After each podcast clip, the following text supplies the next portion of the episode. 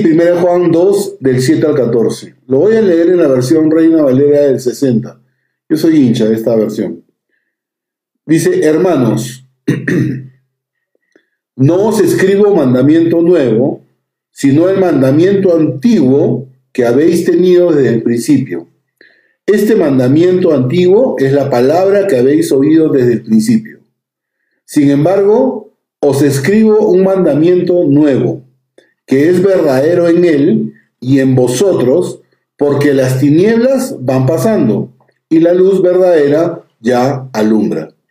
El que dice que está en luz y aborrece a su hermano, está todavía en tinieblas. El que ama a su hermano permanece en la luz y en él no hay tropiezo. 11. Pero el que aborrece a su hermano está en tinieblas y anda en tinieblas y no sabe a dónde va, porque las tinieblas le han cegado los ojos. 12. Os escribo a vosotros, hijitos, porque vuestros pecados os han sido perdonados por su nombre. Os escribo a vosotros, padres, porque conocéis al que es desde el principio. Os escribo a vosotros, jóvenes, porque habéis vencido al maligno. Os escribo a vosotros, hijitos, porque habéis conocido al Padre. 14. Os, he escrito a vosotros, padres, porque habéis conocido al que es desde el principio. Os he escrito a vosotros, jóvenes, porque sois fuertes y la palabra de Dios permanece en vosotros y habéis vencido al maligno. Oremos. Señor y Padre nuestro, eh, quiero darte las gracias por darme la oportunidad de poder compartir con mis hermanos este estudio de Primera de Juan. Te pido, Señor, que seas tú hablando a través de mí. Te pido, Dios, que seas tú hablando al corazón de mis hermanos. Te pido, Dios, que como decía al inicio, tú confirmes en nuestro corazón si verdaderamente somos tus hijos y estamos en comunión contigo, Señor. Que reafirmes eso en nuestro corazón, Señor. Te lo pido, Padre Santo, en el nombre de Jesús. Amén. Bien, quiero saludar a, Maya, a Sabrina, Sabrina Milla, perdón, Mía. Eh, quiero también saludar a Janet Yancourt, me suena ese nombre. Me suena ese nombre. Ah, ok, entonces vamos a, vamos a empezar. Eh, como, ya le había comentado desde un inicio, ¿sí? Este, y la pregunta que te hago, que espero que te la respondas, ¿hay en nuestra vida evidencias genuinas que somos hijos de Dios? ¿Hay evidencias genuinas en nuestra vida, que tenemos comunión con Dios, eh, a veces damos eh, respuestas positivas a estas preguntas porque decimos tenemos 40 años de cristiano, hermano. ¿Qué, me vas a preguntar esas, esas preguntas de, inicial, no? Y si tengo que hacerte alguna pregunta con respecto al tiempo que tienes de cristiano, te diría, ¿cuántos años tienes en el cristianismo? Pero también te haría la pregunta, ¿cuántos años tienes en Cristo? No en el cristianismo, sino en Cristo. ¿Por qué te hago esta pregunta? Porque yo, yo puedo estar andando en el cristianismo, puedo hacer cosas que hace un cristiano, pero no conocer a Cristo. ¿Sí? el cristianismo no salva. Y, y, seguramente ya te veo ya con, una, con un signo de interrogación en tu cabeza. El cristianismo no salva. El que salva es Cristo. Y hay una gran diferencia entre el cristianismo y Cristo. ¿Ok? Ahora, la idea de este estudio no es sembrar pánico. ¿Sí? No, no, no es que eh, eh, ay caramba, he estado engañado toda mi vida, ¿no? El apóstol Juan con esta carta quiere atemorizar a todos los creyentes, ¿no? No, al contrario, lo que quiere Juan con esta epístola es darle seguridad, darle certeza de su fe a los cristianos.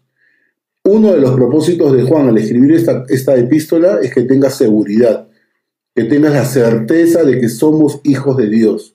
Juan quiere brindar seguridad de salvación a sus lectores, eh, debido a que había algunos que estaban confundiendo, estos falsos maestros que estaban confundiendo y que estaban enseñando otra cosa.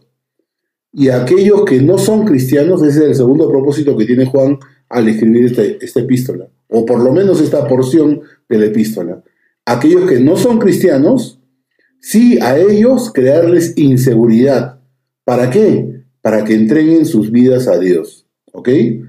Dijimos si tú me acompañaste el miércoles pasado, dijimos de que tenemos que someternos a tres pruebas. ¿Recuerdan? Algo, algo hablábamos de, de si tenemos el COVID o no tenemos el COVID. Y bueno, yo te digo, ¿somos hijos de Dios o no somos hijos de Dios? Eh, para, para, este, para saber si tengo COVID, me tengo que, tengo que pasar por dos pruebas, por la prueba rápida o la prueba molecular. La prueba rápida dijimos que tiene un porcentaje alto de error, ¿sí? Y, este, y la prueba molecular, a pesar de que también tiene un porcentaje de error, este error es mínimo, ¿ok? Entonces, para saber si somos verdaderamente hijos de Dios, tenemos que pasar por tres pruebas, por tres marcas, por tres evidencias, por tres señales, ¿no? Para saber si en nuestra vida hay evidencias genuinas de que somos hijos de Dios. Ok, ¿cuáles son esas, pruebas? Ok, ¿cuáles son esas pruebas? La primera de ellas es la obediencia. ¿sí? El cristiano verdadero obedece la palabra de Dios. El que no la obedece no es hijo de Dios. Más claro, ni el agua. ¿ok? Entonces, obedecer a Dios es andar en luz. Desobedecerle es andar en tinieblas. Y Juan destaca que es posible que las personas digan que están en luz, pero sin embargo viven en tinieblas. De esos casos conozco. Y otra de las cosas que dice Juan, por lo menos lo dice en el primer capítulo, que lo tocó mi hermano Alex, y ahora en el segundo, nos habló de, este, de estos cuatro mentirosos, ¿no? Aquellos que mienten diciendo que tienen comunión con Dios. Aquellos que mienten respecto a su naturaleza, ¿no? Diciendo que no tenemos pecado aquellos que mienten eh, respecto a sus obras, ¿no? Diciendo que no hemos pecado, no hemos pecado. Y aquellos que mienten respecto a la obediencia, diciendo que hemos guardado sus mandamientos, pero en realidad no lo, han, hecho. Esa es la primera prueba, la prueba de la obediencia. La segunda prueba, ¿cuál es? El amor, que es el, el tema que nos corresponde tocar el día de hoy, pero lo voy a tocar, voy a indicar cuál es la segunda prueba, que es el amor que es la prueba que, este, que vamos a ver el día de hoy más al detalle. De ¿En qué consiste esta prueba? Cuando estamos en comunión con Dios, andamos en luz, es decir, andamos en amor. Un principio espiritual básico que cuando los cristianos no están en comunión con Dios, miren, ¿ah? cuando los cristianos no están en comunión con Dios, no pueden llevarse bien con el pueblo de Dios. No pueden llevarse bien. Ay, que me molesta este. Mira, mira cómo me miró este fulano de tal. Mira, o sea, no te puedes llevar bien con el pueblo de Dios. ¿Ok? Eh, todos somos miembros de la familia de Dios. Todos los, los que hemos entregado nuestra vida a Dios somos miembros de la familia de Dios y debemos de amarnos unos a, otros. Esto de amarnos unos a otros era un viejo mandamiento, incluso por los días de Moisés. Si tú tienes tu Biblia en la mano, acompáñame rápidamente a Levítico, eh, capítulo 19, versículo 18. Dice así, no te vengarás ni guardarás rencor a los hijos de tu pueblo, sino, miren, si no, estoy hablando del ojo levítico, ¿ah? si no, amarás a tu prójimo como a ti mismo, yo Jehová. Entonces, esto de amarnos unos a otros es un viejo mandamiento. El amor es un mandamiento cristiano, el amor eh, sacrificado. aquel que pone sus, sus propios intereses a un lado y se dedica a servir a los demás como si estos demás fueran superiores a uno. Esto lo tenía yo particularmente olvidado, yo lo tenía olvidado. Con el estudio de esta carta me ha revolucionado la cabeza. Es decir, mis intereses ponerlos a un lado y servir a los demás como si ellos fuesen superiores a uno. El amor debe ser el, deber supremo del, del cristiano. Es parte de nuestra nueva naturaleza. Y yo te pregunto, a manera de introducción, porque recién estamos eh, haciendo la introducción, ¿cuál es tu propio diagnóstico? Cuando tú examinas tu propia vida, ¿cuál es tu propio diagnóstico? ¿Existe este amor, este mismo amor del cual estamos hablando en tu vida? Recuerda que la idea de esta enseñanza es que cada uno examine su condición espiritual frente a lo que dice Dios sobre el amor hacia los hermanos. Bien, hemos hablado de dos pruebas. La primera, obediencia, la segunda, el amor. ¿Y la tercera cuál es? Que no la vamos a ver el día de hoy. Vamos a ver la prueba del amor, ¿sí? Esta tercera prueba es la verdad. Dios se nos revela en su palabra, de modo que no podemos creer mentiras y decir que tenemos comunión con Dios. Por ejemplo, negar que Jesucristo es el Hijo de Dios venido en carne. Eso no es, eso no es verdad. Negarlo, negarlo, negar esa verdad, por ejemplo, este, nos indica claramente que no estamos andando en luz.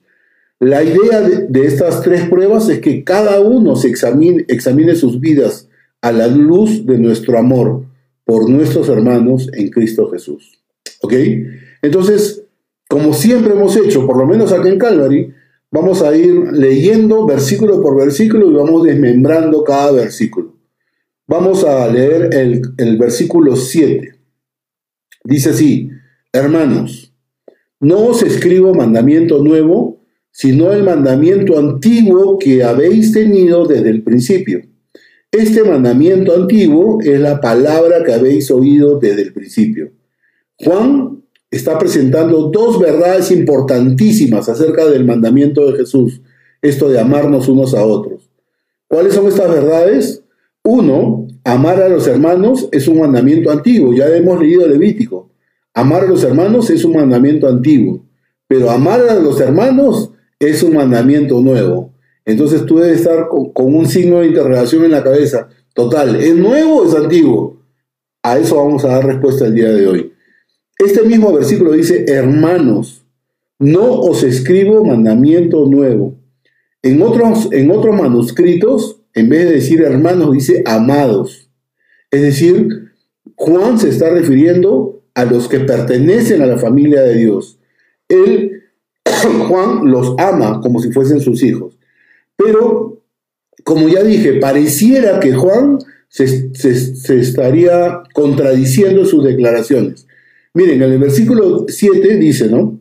Hermanos, no, no os escribo mandamiento nuevo, sino el mandamiento antiguo que habéis tenido desde el principio.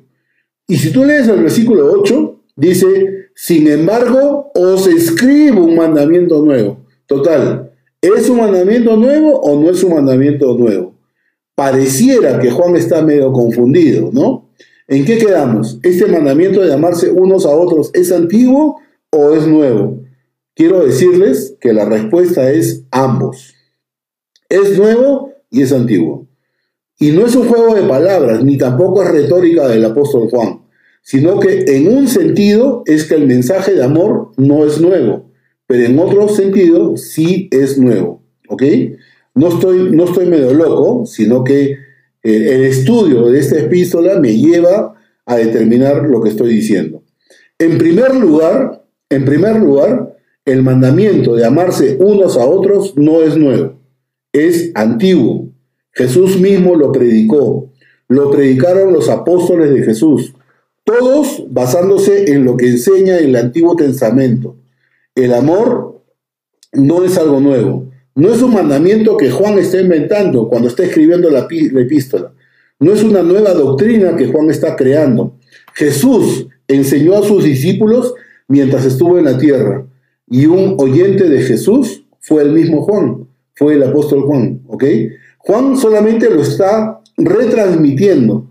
Por eso dice, no os escribo mandamiento nuevo, sino el mandamiento antiguo que habéis tenido desde el principio. Desde el principio que Jesús empezó a predicar, Jesús enseñó el amor a los hermanos.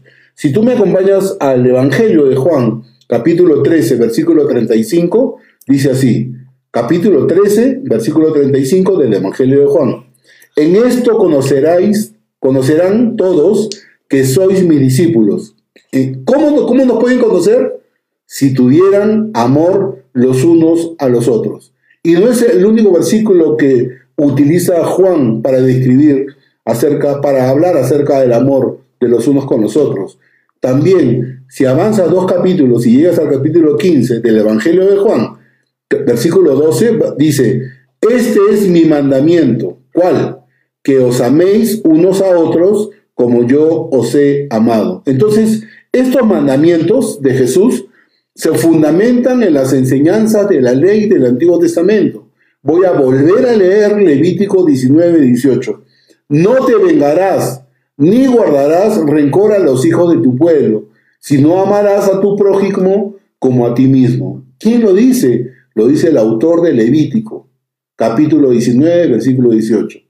Entonces, es más, mira, cuando a Jesús se le pregunta, ¿Cuál es el mandamiento más importante? Jesús hace un resumen de toda la ley en dos declaraciones, en dos declaraciones. Dice, ama al Señor tu Dios con todo tu corazón, con toda tu alma, con toda tu mente, con todas tus fuerzas. Y lo segundo, el segundo versículo que usa, perdón, la segunda declaración que usa eh, Jesús para indicar cuál es el mandamiento más importante, dice, ama a tu prójimo como a ti mismo. Y para Jesús, estas, estas dos declaraciones resumen toda la ley. ¿Ok? Pero no es el único. Pablo también. Pablo también en Romanos dice que toda la ley se resume en el amor. Toda la ley se resume en el amor. Y Juan quiere enseñar que el amor de los hermanos se mantiene desde el principio. El mensaje está escrito en la palabra de Dios. Los cristianos debemos de permanecer en esta doctrina, que es el Evangelio que debemos de creer. Nuestra seguridad, y esto es importantísimo, nuestra seguridad de salvación no se basa en algún sentimiento. Ay, yo siento esto. Yo siento esto por fulano, yo siento esto por mengano, yo siento esto, eh, siento mucho amor por las comunidades de Cusco, ¿no? Pero ni las visito, ni hago nada por ellos. Entonces, nuestra seguridad de salvación no se basa en, en algún sentimiento o en alguna emoción, ¿no? A veces cuando estamos emocionados podemos decir hasta cualquier tontería, ¿no? Ni se basa tampoco en alguna acción. Juan no dice todos aquellos que hicieron una oración para recibir a Cristo en su corazón permanecen en la luz. No. Juan dice, el que ama a su hermano. Diferente, ¿no? Juan no dice, oye, aquellos que levantaron su mano en la iglesia para recibir al Señor Jesús en su corazón, eh, permanecen en la luz. No. Juan dice, el que ama a su hermano es el que está en la luz de Dios. Juan dice, el que aborrece a su hermano no es salvo. El que aborrece a su hermano no es salvo. El que no obedece la palabra de Dios no es salvo. Eso es lo que dice Juan. Juan está hablando del fruto de la evidencia de que uno está en la luz, de que en verdad somos hijos de Dios. Una evidencia más importante es el amor entre los hermanos. Qué importante, ¿no? Esto de amarse unos a otros, no solamente de palabras, sino de hecho. ¿Sí? El que ama a su hermano, esto lo dice Juan, el que ama a su hermano permanece en la luz de Dios. Uno puede haber hecho una oración, haber levantado su mano, ver los videos de la iglesia, haberse bautizado en la iglesia, leer su Biblia, puede inclusive estar involucrado en las actividades, en las reuniones de la iglesia, pero si no pasa la prueba de obediencia que era la primera prueba. La, el amor, la segunda prueba. No es hijo de Dios. Y vuelvo a lo mismo, a lo mismo que con lo que inicié, ¿no? No es para escandalizarnos, sino es para confirmar que somos hijos de Dios. Este mensaje de amarse unos a otros es esencial en el mensaje de Jesús. Este mensaje no solo es antiguo, sino también es nuevo. Vayamos al versículo 8. Sin embargo, os escribo un mandamiento nuevo que es el verdadero en él y en vosotros, porque las tinieblas van pasando y la luz verdadera ya alumbra. Voy a volver a leer, ¿sí? Sin embargo, os escribo un mandamiento nuevo que es verdadero en él y en vosotros, porque las tinieblas van pasando y la luz verdadera ya alumbra. La pregunta que cae de madura, ¿por qué es nuevo, Martín? Ya me queda claro que es antiguo, porque lo hemos leído en Levítico, pero ¿por qué es nuevo? El nuevo mandamiento sobre el amor del cual habló Jesús en Juan 3:74 era realmente nuevo por varias razones. Una de las razones más importantes era que Jesús demostró un tipo de amor nunca antes visto, un amor que nosotros los cristianos debemos de imitar, porque es verdadero, porque es un amor activo, porque este amor nos transforma, nos impulsa, nos activa, nos motiva a amar a nuestros hermanos. Dice el versículo 8, os escribo un mandamiento nuevo que es verdadero, es decir, es real, es y, y dice el versículo, ¿no? Es verdadero en él y en vosotros. ¿Y en qué sentido es nuevo? Porque es experimentado en Cristo Jesús. Nos motiva a experimentarlo y a mostrarlo a nuestros hermanos. Otra de las cosas que dice este versículo 8 es que porque las tinieblas van pasando y la luz verdadera ya alumbra. Miren, el nuevo mandamiento de amor es necesario por la oscuridad que marcaba a la humanidad, especialmente a los gentiles. Esto era antes de que la luz verdadera iluminara la obra terminada de Jesús. Versículo 9. Acompáñenme a leer el versículo 9. Dice, el que dice que está en luz, el que dice que está en luz y aborrece a su hermano, está todavía en tinieblas. Juan, miren, ¿ah? lo que está haciendo Juan es examinarnos de acuerdo al amor que nosotros tenemos por otros cristianos, por otros hermanos. Para Juan, esta es la medida de nuestro caminar con Dios. No sé si se, entiende eh, lo que quiero transmitir, ¿no? Juan nos examina de acuerdo con nuestro amor por otros cristianos. Para Juan esto es una medida de nuestro caminar con Dios. Así como nuestra relación con el pecado y la obediencia es una medida de, nuestra comunión con Dios, también lo es nuestro amor por el pueblo de Dios. Por eso Pablo dice que si andamos, que si decimos que estamos en la luz, pero, pero odiamos a nuestro hermano, entonces nuestra comunión con Dios es hueca. No tiene sentido. Pero el que sí ama a su hermano muestra que permanece la luz y no tropieza. Si no podemos amarnos unos a otros, entonces, ¿cómo podemos decir que tenemos un amor real por Dios. ¿Cómo? Nuestra comunión con Dios se puede medir. Miren, ¿ah? Miren, miren. Nuestra comunión con Dios se puede medir por nuestro amor hacia otros cristianos. Somos medidos conforme amamos a otros cristianos. Y acá nada tiene que ver con lo que tú dices, sino con lo que tú haces. ¿Sí? Y otra de las cosas que dice este versículo 9, dice, pero el que aborrece a su hermano está en tinieblas y anda en tinieblas. El punto es claro, si perdemos el amor hacia otros hermanos, lo perdemos todo. ¿Por qué? Porque no queda nada. Podemos hacer todo de forma correcta, creer todas las verdades correctas, pero si no amamos a los otros hermanos, a los cristianos, entonces, entonces todo se pierde. Debemos trabajar en un ministerio y debemos estar bien, pero debemos hacerlo todo por amor. Si no es posible en acciones perfectas, por lo menos hagamos el esfuerzo, ¿sí? Otra de las cosas que dice este, esta, eh, esta porción que hemos escogido el día de hoy es el versículo 10, lean conmigo, miren.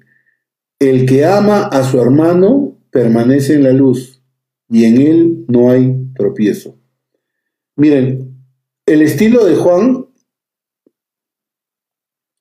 el estilo de Juan, por lo menos el que utiliza en esta epístola, es, eh, Juan pasa a especificar lo opuesto a la afirmación hecha en el versículo 9. Ese es el estilo de Juan. Juan no dice el, el que dice que ama a su hermano permanece en luz. No, Juan está hablando de acciones, no de palabras, no de dichos. Y a veces, ¿por qué, ¿por qué dice esto Juan? Porque muchas veces la realidad no corresponde a lo que se dice. Además, la persona que ama a sus hermanos no va, no va por todo el mundo contando lo que hizo, ¿sí? Pero el versículo 10 no solamente es el opuesto al versículo 9, como decía yo al inicio, este es el estilo de Juan, especificar lo opuesto a la, afirmación que ha hecho anteriormente, ¿no? Sino que Juan está añadiendo otro pensamiento. ¿Cuál es el pensamiento que está añadiendo? Juan dice, en él no hay tropiezo. Dice, el que ama a su hermano permanece en luz y en él no hay tropiezo. ¿Cuál es la idea de esta frasecita? Que nunca está de más. ¿Cuál es la idea? Que el hombre mismo no tropieza o que el hombre no es causa de tropiezo para otros. Tropezar es caer en pecado o en apostasía. Y el que ama a su hermano es un hombre que tiene verdadera comunión con Dios y también con sus hermanos. ¿Sí? Versículo 11. Pero Pero el que aborrece a su hermano,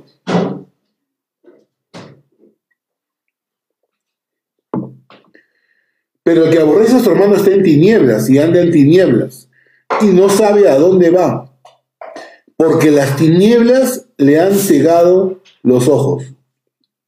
Lo voy a volver a leer. Pero el que aborrece a su hermano está en tinieblas y anda en tinieblas y no sabe a dónde va. Si estás en tinieblas, no sabes a dónde ir, ¿sí? ¿Por qué? Porque las tinieblas le han cegado los ojos. Miren, si tú le preguntas a cualquier cristiano, oye, ¿tú aborreces a fulano de tal? Te va a decir, no, tal loco, ¿de qué me estás hablando? Pero miren, ¿ah? Las actitudes, ay, escuchen esto porque es súper importante. Las actitudes de hostilidad,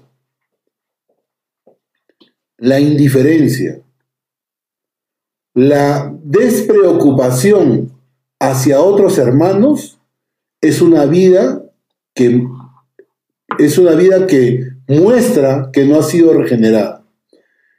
Por eso Juan está haciendo una distinción. Está aclarando qué cosa es caminar en la oscuridad y qué cosa es estar en la oscuridad. Estar en la oscuridad significa que no ha sido regenerado. Miren, lean, conmigo. Eh, si están en el capítulo 2, avancemos al capítulo 3 del 1 de Juan. Y vayamos al, al versículo 14.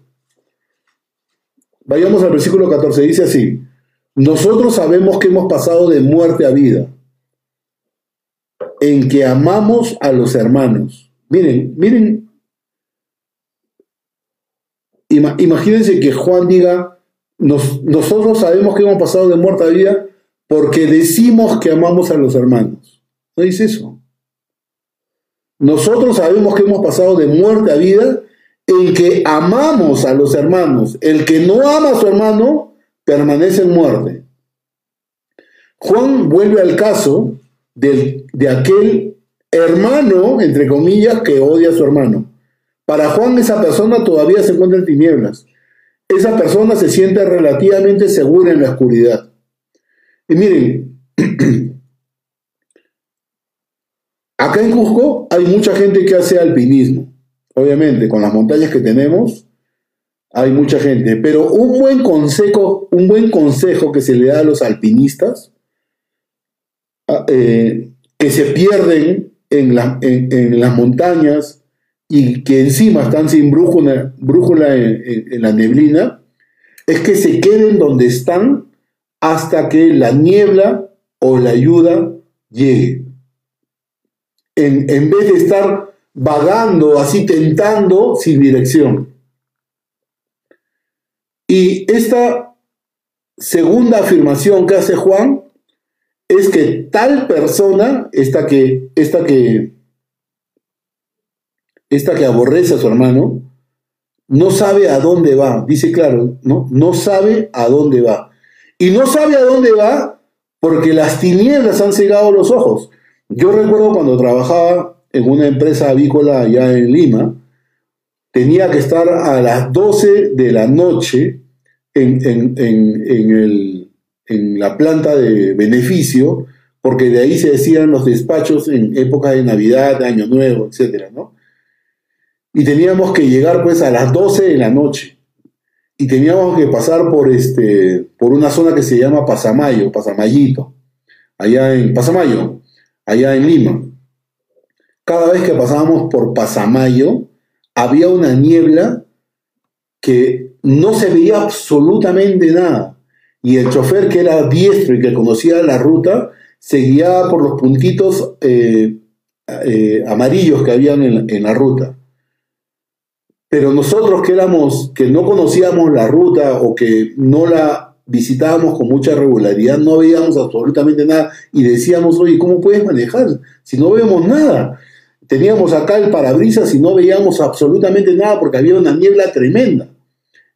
Es lo mismo lo que sucede para aquellos que no aman a sus hermanos. No saben a dónde van. No sabe a dónde van. ¿Por qué? Porque las tinieblas le han cegado los ojos. No sabe qué hacer o cómo hallar el camino de salvación. No puede encontrar satisfacción permanente en la vida. ¿Por qué? Porque está ciego. Esa persona ha escogido vivir en tinieblas y descubre que sus ojos ya no pueden ver la luz. Descubre que su corazón se ha endurecido. Se ha endurecido tanto que no puede responder al llamado de Dios y sigue cayendo en pecado. Es el pecado el que separa a una persona de la comunión con Dios. Juan es claro. Para aquellos que tratan con indiferencia sus propios pecados, aquellos que dicen, no, es una mentirita, todo el mundo lo dice, oye. Aquellos que tratan con indiferencia a su propio pecado, estos están andando en tinieblas. No es solamente la ausencia de pecado lo que caracteriza a un verdadero cristiano, es también la presencia positiva del amor. ¿Qué quiero decir, Martín? ¿Qué cosa quiere decir con la presencia positiva del amor? Me refiero a ese amor que se ve tanto en la comunión dentro de la iglesia como en nuestra actitud hacia otras personas. ¿Ok? O sea, no soy cristianito solamente dentro de la iglesia, sino también soy cristiano para con otras personas o, o personas en general. ¿Ok? Y Juan va muy lejos al decir que si aborrecemos a nuestro hermano, estamos caminando en tinieblas y no podemos ver porque hemos sido cegados. Recordemos que el odio también puede demostrarse con indiferencia. Eres indiferente. ¿Sí? E-, eres indiferente a lo que le pasa a fulano. A pesar que es tu vecino y que sabes qué cosa está pasando, pero tu indiferencia la muestras. Juan enseña, Juan enseñaba esto de vivir una vida de amor. Ah, esto es importantísimo, de verdad. Juan enseñaba esto de vivir una vida de amor porque él aprendió lo que significa el verdadero amor. Alguien, alguien que se acuerde cómo, cómo lo llamaban a, a Juan antes de que se convirtiese al cristianismo. A Juan y a su hermano lo llamaban los hijos del trueno. Y no precisamente porque eran buenitos, no. Le llamaban los hijos del trueno. Es más, hay un pasaje que está en Lucas capítulo 9, versículo 54, donde él, cuando, cuando Juan quiso llamar que, que caiga fuego del cielo para aquellos que estaban rechazando a Jesús. Entonces, el que odia nunca ha nacido de nuevo, nunca ha pasado a nueva vida. Nuestros periódicos, tengo un amigo, un, amigo este, que es mi odontólogo ahí en Lima, que me pasa siempre las portadas de los periódicos. Yo honestamente, este, acá en esta casa no tenemos televisión, o sea, no, no estamos pegados viendo televisión, viendo noticias, etcétera. Yo me entero por las noticias que este buen amigo me, envía de las portadas de los diarios. Y este.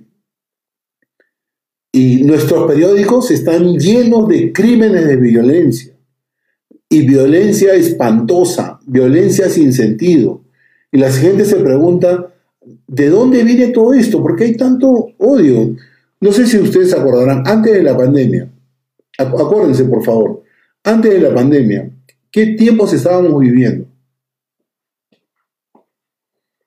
Sin ofender a mis hermanos venezolanos, se decía, los venezolanos hasta descuartizan gente. ¿Sí? Que hay un asalto, la culpa se los echaban a los venezolanos. Que hay esto, que los venezolanos. Oye, antes de que lleguen los venezolanos al Perú, ¿acaso no había violencia? Nosotros los peruanos también, también somos, somos este, ah, entre nosotros también hay muchos delincuentes, mucha gente que hace daño, ¿ok? Entonces no podemos generalizar, pero antes de la pandemia se decían muchas cosas de los hermanos venezolanos y yo creo que hay que diferenciar. Así como hay delincuentes peruanos, también hay delincuentes venezolanos. Entonces lo que trato de decir es que este, este tipo de cosas que están estallando en todo, el, eh, en todo el país vienen por la violencia que se está dando.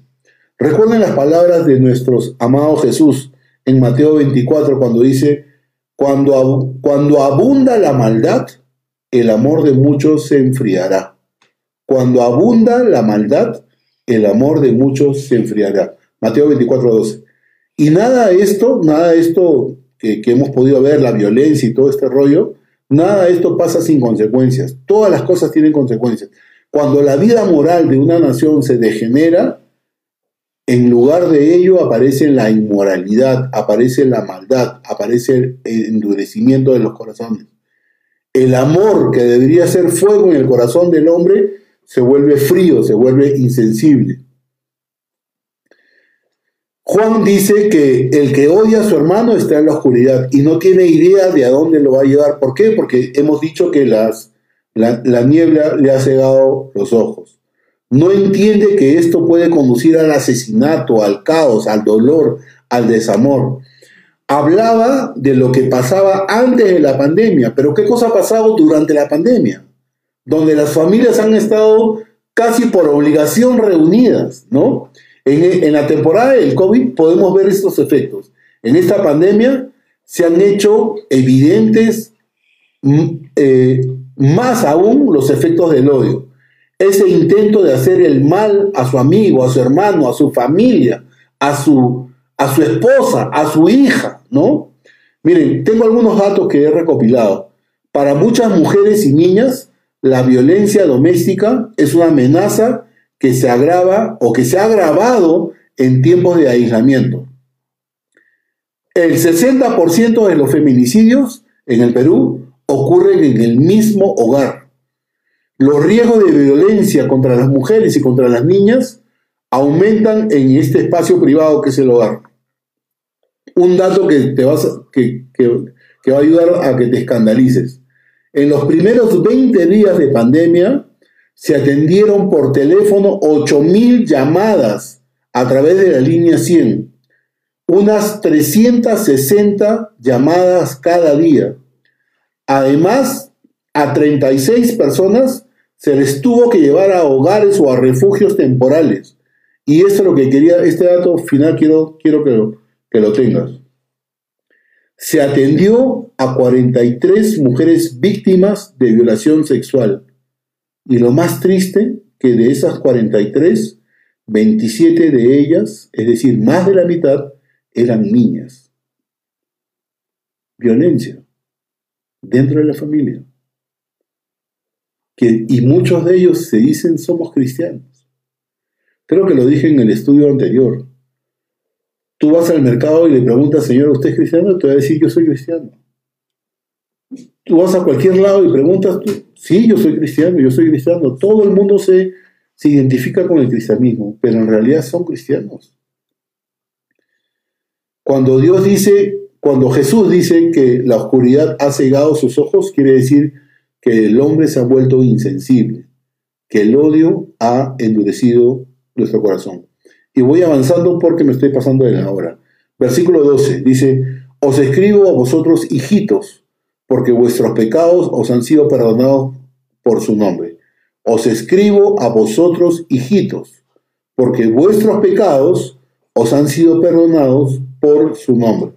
Recuerden, al inicio del estudio les dije que el propósito de Juan al escribir esta, esta porción de la epístola era para darles certeza a los creyentes que son hijos de Dios. Y a los no creyentes la idea era sembrarle dudas. ¿Para qué? Para que busquen a Dios. ¿Ok? Bueno, entre, en, esta, en estos tres versículos, versículos 12, 13 y 14, la intención de Juan es esta, de darles seguridad a los que son verdaderamente cristianos.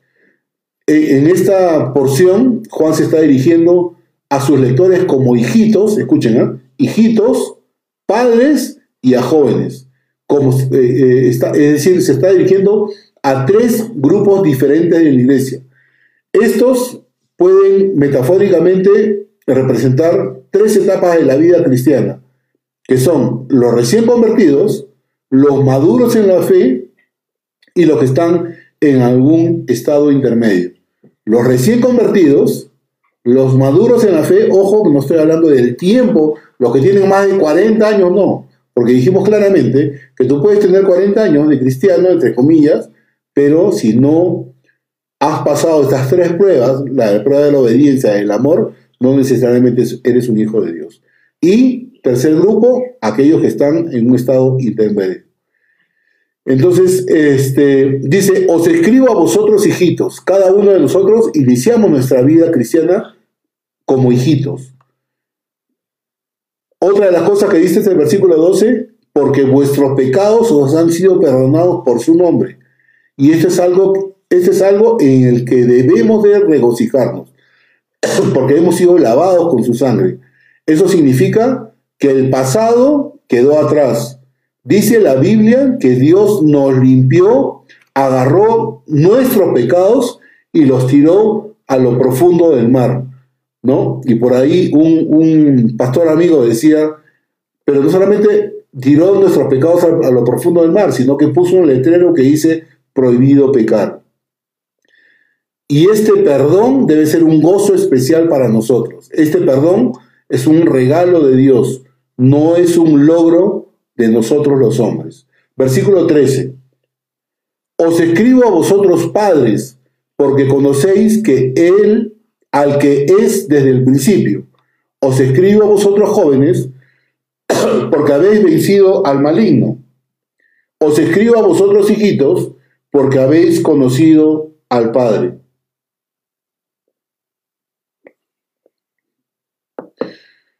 Miren, os escribo a vosotros padres, así como se refería a los hijitos, y si hay hijitos también hay padres, ¿ok?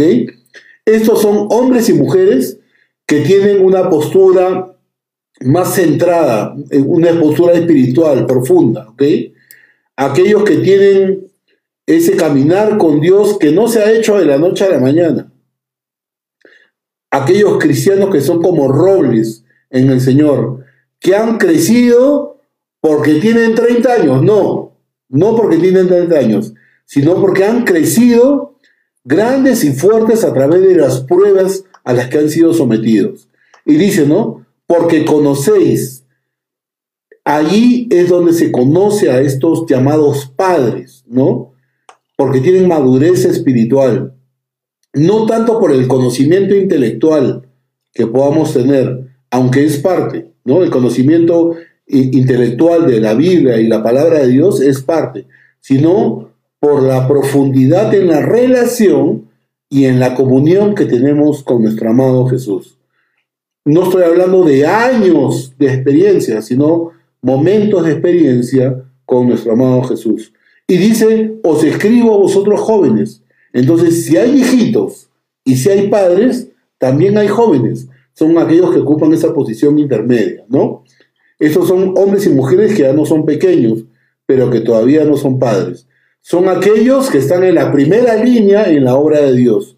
Son como los activos, son como los soldados que están comprometidos con su servicio. Porque dice, porque habéis vencido al maligno. Es decir, estos jóvenes del cual, del cual está hablando Juan, están comprometidos en la batalla contra el maligno. No enviamos a nuestros hijos pequeños a la guerra. No enviamos a nuestros ancianos a las primeras filas de la guerra. El mayor esfuerzo, el mayor costo, la mayor fortaleza no se espera de los niños ni de los ancianos. Se espera de los jóvenes. Pero ¿qué más dice Juan acerca de estos jóvenes? Que ellos han vencido al maligno. Estos jóvenes han vencido a los enemigos que buscan destruir su vida espiritual. Y dice también Juan, porque habéis conocido al Padre. Lo, lo conocemos como nuestro Padre, quien nos cuida, quien, eh, y, y más bien que nos cuida, pero también nosotros dependemos de Él. Cuando somos niños, qué orgullo sentimos por nuestro papá, ¿no? Creemos de que nuestro papá es el hombre más grandioso que jamás existió. Eh, es más, nuestros padres pueden habernos hablado cuando somos niños de grandes personajes, de grandes guerreros, de grandes príncipes, ¿no? Pero estos grandes guerreros, gobernantes o príncipes son don nadie al costado de nuestro papá, ¿no? En fin, el versículo 14 y con esto termino. Os he escrito a vosotros padres, porque habéis conocido al que es desde el principio. Os he escrito a vosotros jóvenes, porque sois fuertes, y la palabra de Dios permanece en vosotros y habéis vencido al maligno. Entonces, la relación que la gente tiene con Jesús en ese nivel de crecimiento espiritual debe ser verdadera y profunda. Pablo en la carta de Filipenses dijo que para él todos los logros espirituales que él había pasado los consideraba como basura, si los comparaba con la grandeza de conocer a Jesús. Y finalmente dice, os he escrito a vosotros jóvenes. Los jóvenes no solo han vencido al maligno, sino que lo han hecho por la fuerza que tienen, no la fuerza interna que ellos tienen, sino por la palabra de Dios, por la fuerza sí que les da el Espíritu Santo la palabra de Dios que permanece en vosotros. Estos jóvenes, este tercer grupo, que no son los niños, que no son los ancianos, han logrado una medida, una, una madurez espiritual, ¿no? Y son conocidos por, por el hecho de que la palabra de Dios permanecía o permanece en ellos. Bueno, con esto terminamos. Espero que esta enseñanza haya sido de edificación para toda mi iglesia. Como bien decía Darwin el domingo pasado, iglesia de verdad, los extrañamos. Cuánto quisiéramos que esto se levante, que no haya más virus y poder congregarnos y adorar a nuestro amado Dios. Vamos a terminar con una oración. Señor y Padre nuestro, te doy gracias por esta noche y por este tiempo, por todos aquellos que se conectaron el día de hoy.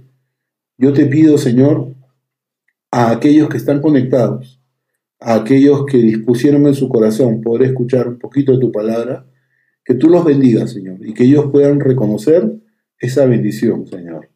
Ellos puedan reconocer esa bendición, Señor. Te doy gracias en el nombre de Jesús. Amén.